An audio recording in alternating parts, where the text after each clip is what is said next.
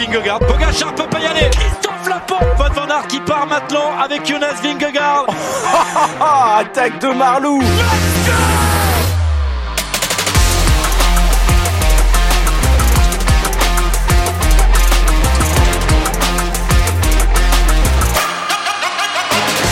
Bonjour, bonjour à toutes et à tous, bienvenue dans un nouveau vélo podcast, le débrief de la quatrième étape du euh, Tour de France, ici à Nogaro, donc où Jasper Philipsen s'est encore imposé. François Père Noël, t'es avec moi, salut FP. Salut Guillaume, salut à toutes et à tous. Bon, t'as vu, je parle pas très fort. Je suis dans la salle de presse, dans le paddock hein, du circuit de Nogaros, euh, circuit euh, Paul Armagnac, donc où euh, vient de se dérouler, ou en tout cas, il y a, allez, il y a quoi Il y a une heure et demie à peu près l'arrivée de cette quatrième étape du Tour de France, remportée encore une fois par Jasper Philipsen. Bon, t'en as pensé quoi de cette étape Dis-moi? une étape, ouais, on a roupillé pendant une grosse partie de l'étape, il hein, faut bien avouer, et bon, ça s'est fini en sprint avec, bon, il y a eu une échappée quand même, hein, deux Français, Benoît Cosnefroy d'AG2R et Anthony Delaplace d'Arkea euh, qui ont tenté leur chance, mais ils ont vite vu, hein, ils ont vite compris euh, que ça allait pas être possible. Et ensuite un sprint très très tendu, des chutes, et à la fin c'est Philipsen qui gagne alors qu'il était très très mal placé hein, avec Mathieu Van Der Poel son copilote. Euh, mais un peu comme on avait dit hier, hein, c'est quand t'es emmené par Mathieu Van Der Poel, bah, une Formule 1 emmène une autre Formule 1, bah, sur le paddock, enfin sur, la grille pardon, sur la finale, bah, ça, ça suffit pour battre Caleb Ewan et encore un beau podium aussi pour Phil Baos de la Bahrain Victorious et une jolie quatrième place Brian Cocard, mais on aura le temps d'y revenir. Euh, peut-être on va parler d'abord de, notre podium, chacun, euh, Guillaume. Hein. C'est quoi ton podium du jour? Euh, bah Philipsen encore forcément qui s'impose comme le meilleur sprinter au monde c'est celui qui avait le meilleur bilan depuis le début de la saison celui qui avait pris le, plus de points donc il confirme forcément avec un petit numéro 1 bis avec Mathieu Van Der son pilote de luxe qui a encore lancé formidablement bien aujourd'hui ce sprint sur cette longue ligne droite finale du circuit Nogaro où euh, bon, tu avais 800 mètres de ligne droite et franchement euh, c'était euh, magnifique à voir pour une arrivée pour, sprinter. point numéro 2 c'est que la hiérarchie des sprinters elle se dégage quand même. Tu as une vraie hiérarchie de, de sprinters donc voilà tu vois déjà où sont les forces en présence et puis le point numéro 3 j'aimerais qu'on en parle c'est la difficulté aujourd'hui pour les échapper de tirer leur épingle du jeu sur à la fois des épreuves World Tour et encore plus sur les grands tours et le Tour de France, comme ça sur des étapes de plat, où tu as quoi Tu as, 15 gars qui veulent rentrer dans le top 5 ou le top 10 du, des, sprints massifs. Ça devient quasi impossible de partir en échappée et d'espérer quelque chose. Pour ton podium FP, toi, c'est quoi? Bon, on va aller assez vite, hein, c'est le même que toi, donc euh, on va passer, je pense, à la suite, hein, parce que j'ai pas grand chose à dire de plus. Hein.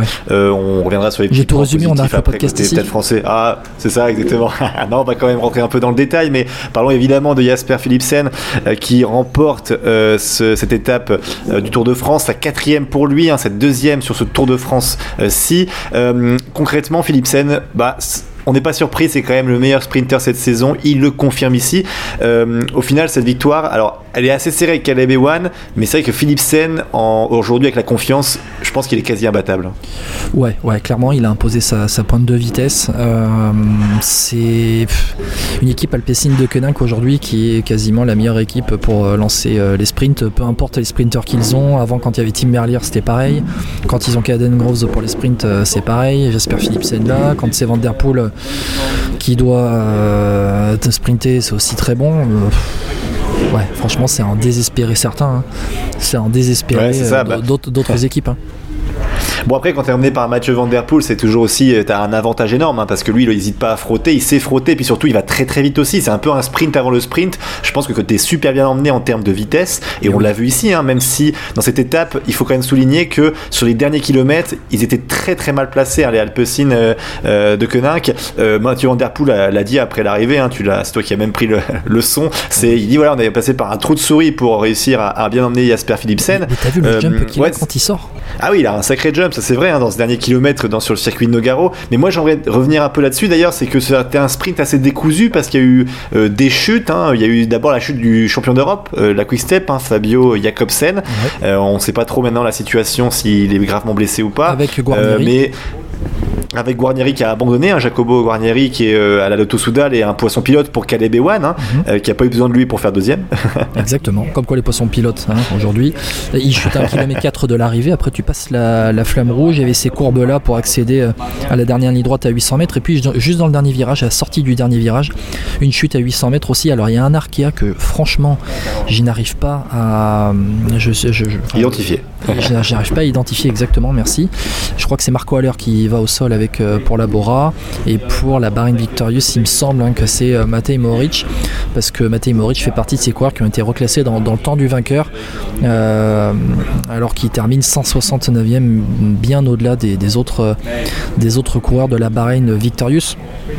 Donc au final, et après, après oui, a 400 mètres de l'arrivée, avec euh, ben, Orange Kuld de la Uno-X qui se décale euh, mal quand il lance ce sprint pour Alexander Christophe. Ouais, alors c'était dangereux ce qu'il a fait. Hein. Qui chute aussi. Ouais, il pousse Axel Tingley dans les, sur les barrières, c'était pas terrible. Ouais, alors je pense qu'il est fatigué, il est épuisé de l'effort, mais là c'est vrai qu'il il fait un écart derrière. C'est vrai, c'est assez dangereux quand même au final, parce que heureusement que c'est pas un peloton, ils sont pas nombreux. Euh, je veux dire, à arriver au sprint comme ça lancé, c'est ce qu'il fait, c'est quand même assez dangereux. Alors je comprends la, fatigue physique, mais c'est vrai que l'écart qu'il fait surtout, c'est plus dangereux. Mais bon, après, faut quand voilà. expliquer que ta cardio qui est même plus dans le rouge, c'est le rouge foncé. évidemment. Hein mais que derrière, après, euh, voilà, tu, dois avoir une lucidité pour te décaler au moins. Alors après, Axel Zingle, il tente de passer dans le trou qu'il peut, euh, voilà, mais. Euh, il, peut, peut pas, il tombe du coup. Bah, exactement, exactement. C'est que sur la trajectoire de Zingle, il y avait Rowan Schikold, et que, ben voilà, ça fait strike, et franchement, ça ils sont, pose une autre hein. question. Ça pose une autre question sur ce sprint hein, qui a été remporté par Philippe Sen, mais je trouve que euh, au niveau des équipes de sprinters, on a tous été un peu, elles ont toutes été un peu mal placées parce qu'au final, l'équipe qui sort le mieux, c'est quand même la Cofidis devant parce que la Jumbo en fait emmène, mais emmène personne parce que Wood Van Aert est très loin derrière, il est très très mal placé euh, aux trois derniers kilomètres, il arrive jamais à remonter vraiment et je crois qu'il fait 9 euh, sur cette étape. au final, les mieux classés, les mieux placés, c'est la Cofidis qui, bon, ont Brian Coca, mais alors pour gagner, il aurait fallu peut-être un concours de circonstances. Il fait quand même une très belle quatrième place, mais au final, c'est vrai qu'en termes de, il n'y a pas beaucoup d'équipes de sprinters qui se place bien hein, aujourd'hui. Euh, non, c'est vrai. Et en fait, si tu veux, ce qui a été prépondérant aussi, c'est l'approche du circuit euh, de Nogaro, du circuit automobile parce que euh, il s'est pas passé grand chose et en fait j'ai l'impression qu'à 15 bornes de l'arrivée ça a enclenché. Et puis il y a une sorte de, virage droite en fait où après avoir passé la localité de, Nogaro tu as un village virage à droite à la sortie de, de, Nogaro pour accéder au circuit. Et en fait c'était la course pour arriver en tête à ce virage là ils étaient bien placés. Pourtant, à un moment donné, la Jumbo Visma, ils se sont fait déborder au moment de l'approche de ce virage. Ils étaient très bien placés pourtant. Parce que le, nombre, aussi, hein. ouais, c'est ça, le nombre de poissons pilotes euh, qui se retournaient pour chercher leur euh, sprinter, eh c'était hallucinant, quoi. Il y, en a eu, il, y en a eu, beaucoup, hein. mais exactement. Mais quand on parle aujourd'hui que tu as 10-15 gars 10-15 gars pour rentrer dans le top 5 ou le top 10 d'un sprint massif autour de France, c'est que tu as 10-15 sprinters, mais tu as 10-15 poissons pilotes, tu as 10-15, je sais pas, poissons-poissons pilotes. Donc en fait, aujourd'hui, tu as 50 gars dans le peloton qui veulent se placer à 3 bornes de l'arrivée pour aller emmener leur sprinter. Et c'est pour ça que c'est dangereux aussi. Et c'est pour ça qu'au final, tu as, même des pointures qui euh, se retrouvent un peu larguées si euh, bah, ça passe pas, quoi. Si, si ça passe pas, cinquième place d'ailleurs, euh, ouais, j'avais vu par exemple, il est très mal placé tout le long. Et d'ailleurs, moi, j'ai pas compris pourquoi Christophe Laporte a pas tenté de faire le sprint. Euh, j'ai l'impression qu'il le tente sans le tenter. Enfin, il cherche euh, toujours Wood van Aert. Hein. Ça, c'est vrai, mais bon, à un moment donné, il est quand même beaucoup mieux placé que Wood van Aert. Mais, ça, il peut pas le savoir. Parce qu'au moment où il lance ce sprint où il fait ah, l'effort, ça c'est vrai, oui, bien sûr. Van Aert doit, être dans sa roue et Van Aert, il, parfois même le peut pas lancer le sprint. Et parfois même le poisson pilote devient sprinter, comme aujourd'hui Danny Van Poppel, hein, qui normalement emmène le Belge Jordi Meus, et aujourd'hui c'est lui qui, qui, fait le sprint et il fait sixième. Alors, alors après, aussi. Euh, chez Boransgro, euh, quand c'était avec Sam Bennett aussi, les deux ils savaient échanger. Euh, ils savaient échanger quand voilà c'était à l'un à l'un à l'autre d'une tape à l'autre. Bon voilà. Après on n'a pas j'ai pas réellement comment était dans les Boras dans le groupe mais bon. il y a un petit débat alors j'ai entendu sur, notamment sur les télévisions je sais pas si c'est le cas aussi sur les réseaux sociaux ou pas ou pour ceux qui suivent celles et ceux qui suivent le vélo mais est-ce que toi une arrivée sur le circuit toi qui es sur place tu trouves ça dangereux toi? Euh, Van Der Poel, en fait, le truc, c'est que pour que Van Der Poel te dise après l'arrivée et euh, nous dise au micro que, que c'est dangereux, que ça a été dangereux, ça m'interroge. Maintenant, sur une arrivée comme ça, tu as une ligne droite. on a l'impression que les routes sont larges quand même, Guillaume. Ah. C'est un circuit automobile, bitume parfait, une ligne droite de 800 mètres. Enfin, franchement, sur ça, il n'y avait rien de dangereux. Alors après, par contre. Après, peut-être qui parle à Nogaro peut-être, dans Nogaro. Peut-être, voilà, c'est l'approche peut-être après qui était un, peu dangereux. Euh, il y a peut-être aussi une autre chose, c'est qu'habituellement dans les localités, dans les arrivées, on va dire plutôt classiques, euh, c'est plus tortueux, t'as de quoi euh, étirer le peloton. Là, t'avais pas réellement de quoi étirer le peloton avant, on va dire, les 5-6 derniers kilomètres. Donc, hmm. c'était des lignes droites, des départementales, ça roulait plutôt bien. Je, m'interroge, je m'interroge. Euh, il n'y avait rien de dangereux sur ces 800 derniers mètres. C'était grande ligne droite, euh, bitume parfait. Euh, franchement, il n'y avait rien à dire. Est-ce que tu penses qu'il y a un sprinter qui peut battre Philipsen là, sur un sprint, une des cinq opportunités qui restent sur, le, sur ce Tour de France? Euh, franchement, faut voir comment ça va évoluer pour Phil Baos parce que il fait encore un top 3 aujourd'hui. Je pense que ça va être. il, a vraiment de bonnes jambes. Il y a vraiment de très bonnes jambes. Donc ça, ça va être à voir. Euh, allez, on part de la hiérarchie des sprinters quand même, ceux qui ont été réguliers entre hier et aujourd'hui, entre Bayonne et Nogaro, Caleb Ewan, Phil Baos, Mark Cavendish, même qui est placé encore. Il était 6ème hier, 5ème aujourd'hui. C'est plutôt pas mal. Je pense que votre Van Aert, il va, en, il va en claquer une parce que en fait, votre Van Aert. Parce, parce que je mise dessus depuis le début, surtout. déjà, un, je voudrais te rassurer pour commencer. et deux, surtout, c'est que votre Van Aert, en fait, il n'y a pas que les sprints où il peut où il peut s'exprimer.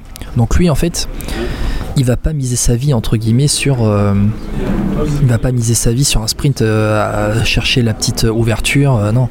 Il va il, va tenter le sprint. Derrière après il y aura d'autres opportunités même sur des étapes peut-être un peu plus vallonnées. Il y aura peut-être l'ouverture à voir comment ça va se passer au général si c'est encore les UAE qui ont qui ont le maillot jaune donc euh, voilà pour la hiérarchie des sprinters. Après, Wout van Aert, euh, ouais, il est un peu relégué quand même euh, au niveau des sprints. Hier, il se fait un peu enfermé. Aujourd'hui, il se fait un peu enfermé encore au niveau du placement.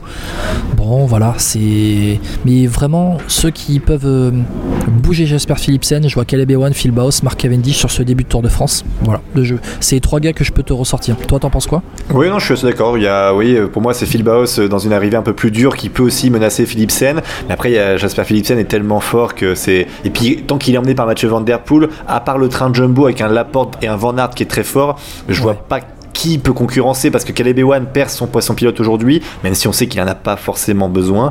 Et Phil Baos, bah voilà, oui, c'est un peu dans le même style que Caleb Ewan, quoi. C'est il faut trouver l'opportunité, le bon moment. Attention oui, mais Brian parce que moi je pense notamment à l'arrivée hein. à Limoges. Je, pense notamment à l'arrivée à Limoges où il avait fait deuxième battu sur la ligne par Kittel il y a quelques années sur cette même arrivée à Limoges. Je crois que c'était Kittel, hein, je veux pas dire de bêtises. Euh, uh-huh. Là, vu les jambes qu'il a sur une arrivée où ce matin quand euh, je lui pose la question euh, quand on lui pose la question bon alors pour aujourd'hui ça va aller il me dit c'est pas une arrivée pour moi il fait quatrième donc ça veut dire quand même qu'il a de bonnes jambes et Cofidis, ils sont en, pleine forme. Ils sont en pleine forme. Euh, ah là aussi, on a ah. interrogé euh, Cédric Vasseur. Vous pouvez retrouver l'interview sur nos réseaux sociaux. J'ai interrogé Cédric Vasseur. Complexe d'infériorité, c'est terminé chez les Français, chez Cofidis.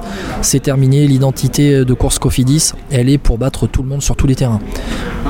Donc, ils font ça depuis le début, hein. ils font ça depuis quelques années maintenant. Hein. C'est vrai que c'est la stratégie qui, fonctionne et, on voit la construction d'une équipe, comment c'est quand c'est bien pensé. Bah voilà, on, sur un Tour de France avec des coureurs qui se subliment et qui, ont bien travaillé et qui sont des bons coureurs aussi. Et ben on peut titiller les gros.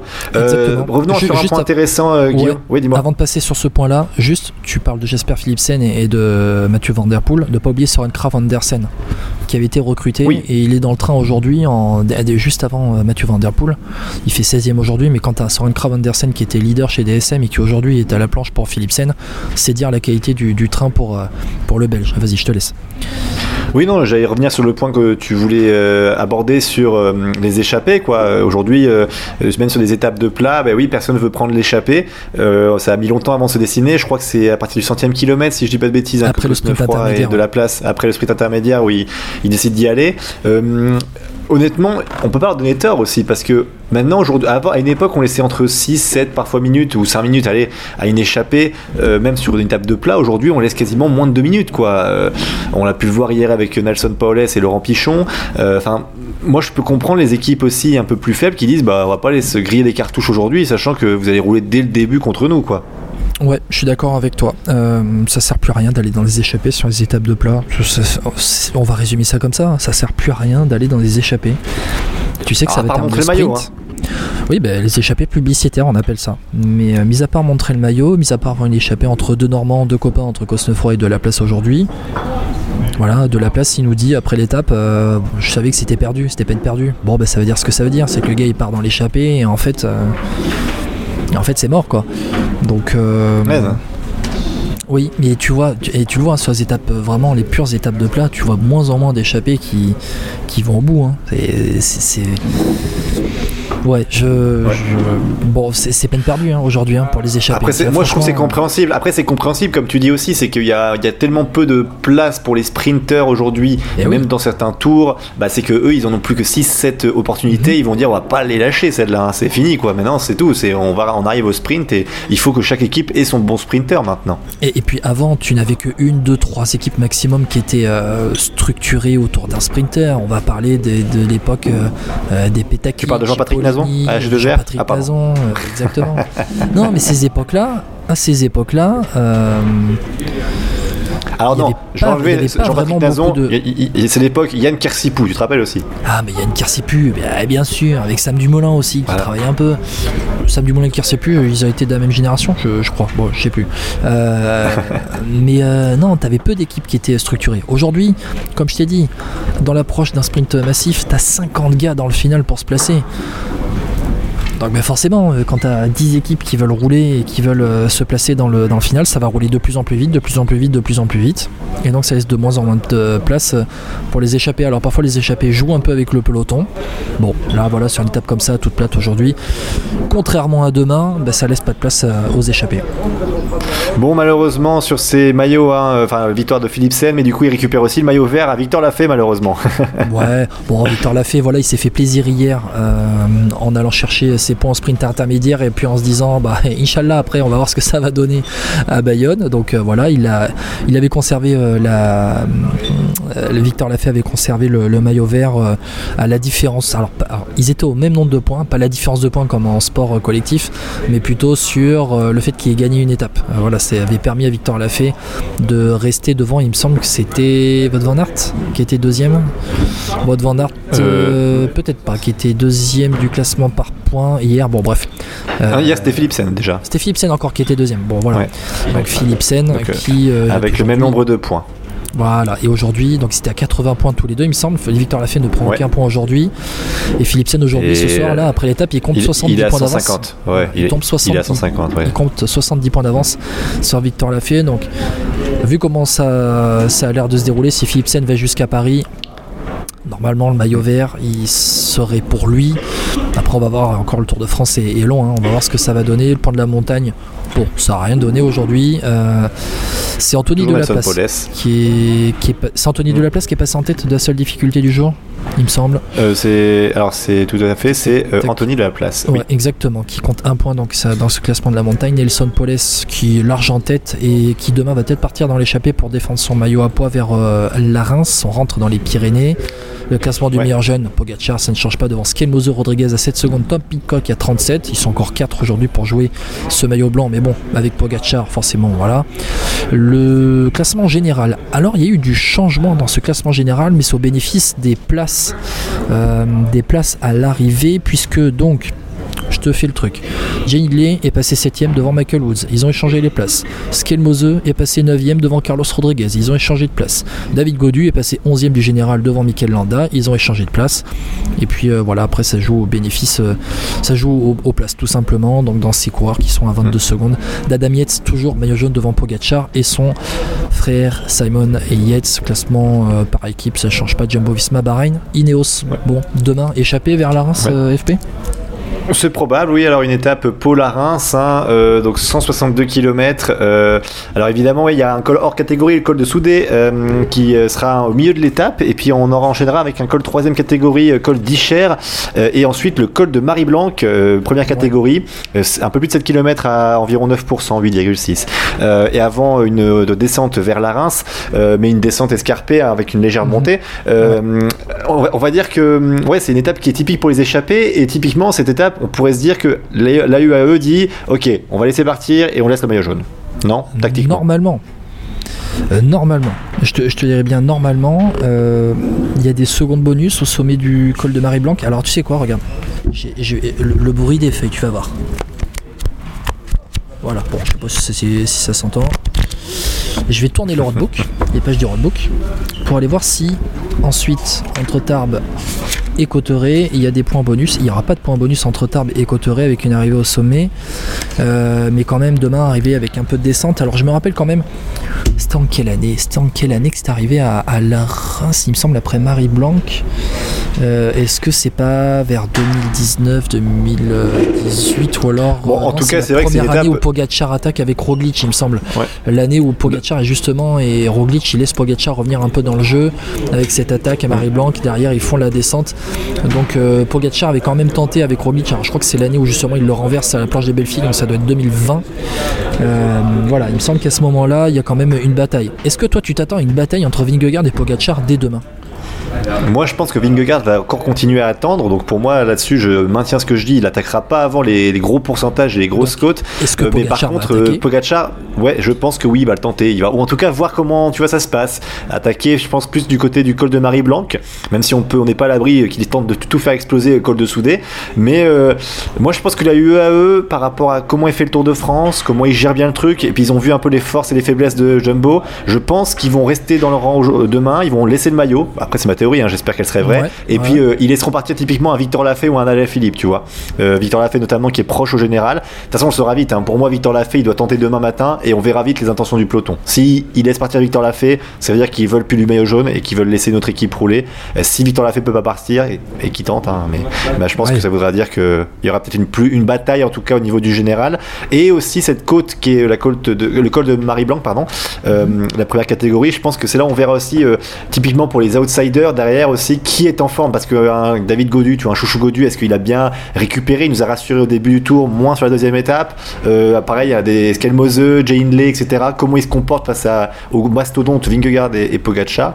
Je et puis ça va être un test pour ceux qui sont à 43 secondes derrière parce qu'il y a un petit écart de 20 secondes entre un premier peloton jusqu'à la 13e place mmh. et puis derrière entre Romain Bardet 14e et Egan Bernal 21e. T'as Bardet, Pitcock, Bourman, Chicone, Bilbao, Steph Kras, Dylan Tuns et Egan Bernal. Ouais, et même un Ben O'Connor peut récupérer du temps. Hein. Aussi, ben, hein. ben, O'Connor, lui, il a une 41 euh, avec euh, Guillaume Martin, une 41, 23e, 24e, euh, Martin et O'Connor. Thibaut Pinot, après, tu es à 2,27. Alors, 2,47, 27e. on va descendre un peu dans le classement pour voir qui pourrait partir dans l'échappée demain. Thibaut Pinot. Thibaut, moi, je te dis, Thibaut Pinot, à la Philippe, l'a fait. Il y, en a, il y en a un des trois qui sera dedans. Moi, je te dis que l'a fait, l'a Catherine Général dans l'échappée, franchement. Mais justement, tu verras, on verra les intentions du peloton. S'il a fait, il part, c'est-à-dire qu'il laisse le maillot jaune. Et il, va tenter. Bah, je pense qu'autant le col hors catégorie il pourrait être en difficulté, autant le col de Marie Blanc, ah, c'est un poil long, mais ah, il peut passer. Et puis voilà, c'est quand même est-ce que, dans est-ce que dans Kibel, Victor Lafay était loin? Bah, Il a un peu décro... Attends, c'est lequel à chaque fois? Deuxième étape Avant Sébastien. Hein. Oui. Avant Saint-Sébastien, oui. Euh, ouais, ouais. Ouais, bah, oui, bah, là il décroche un peu quand même. Hein. Il décroche un peu, donc c'est une montée ah, bah, un peu à Kibel parce que sur la, sur la, ça, ça, dure un petit peu quand même. Mais... Après, il est en forme. Il est en forme. Je dis, dans une échappée, il peut tenir, tu vois. Pas dans le peloton, évidemment. Alors, par contre, moi, demain, je vois partir à la Philippe dans l'échappée. Il est 36e à 5 minutes. Il a encore perdu 2 minutes aujourd'hui euh, en décrochant après avoir travaillé pour. Euh, ah, ben non, il termine, euh, pardon, dans le sprint dans le top 15, mais c'est hier où il avait perdu 2 minutes après avoir travaillé pour Fabio Jacobsen. Donc, Nelson Poles, Chavez aussi, des mecs comme ça. Oui, Esteban Chavez, peut-être, s'il est en forme, je sais pas. Luchenko aussi, de la Astana, qui a perdu beaucoup de temps alors Lutsenko, je crois qu'il est, enfin franchement, je crois qu'il est vraiment pas bien avec euh, Evgeny Fedorov. Je crois qu'ils sont vraiment pas au top. après, Lutsenko était un peu malchanceux avec les crevaisons, donc à voir. Ouais, c'était beaucoup les crevaisons lui, ouais. Ouais, voilà. Donc peut-être que Lutsenko va tenter. Oui, t'as raison. Euh, Félix Gall peut-être à G2R, il a 5043 aussi. Rigoberto Urán qui a perdu beaucoup de temps aussi. Oui, Rigoberto Urán, mais c'est pareil. Dans quelle dans quelle forme ils sont? Euh, Daniel Felipe Martinez qui est encore euh, assez loin aujourd'hui. Il a un quart d'heure. Alors après, lui, ce qui va plus travailler pour euh, Tom Pitcock, pour Carlos Rodriguez, pour Egan Bernal, tu vois, ils sont plusieurs encore chez Ineos à pouvoir jouer euh, le, classement général. Warren Barguil qui a plus d'un quart d'heure déjà. Je pense que c'est le genre de gars qui vont partir bon, dans, les échecs. on a ligne des noms, on a ligne des noms Guillaume, c'est quoi ton prono Dis-moi, vas-y. là, franchement, sur une étape comme demain, c'est impronosticable Je Ah, donne-moi ton nom, pronom. Guillaume. hein. Mais donne-moi ton nom en premier, vas-y, vas-y. Enfin, franchement, je sais pas. Ah, allez, moi je vais mettre à la Philippe, mais je suis pas. euh, Là, je. Mais voilà. Euh, je mettrai aussi à la Philippe, mais parce que bon, je. On a envie.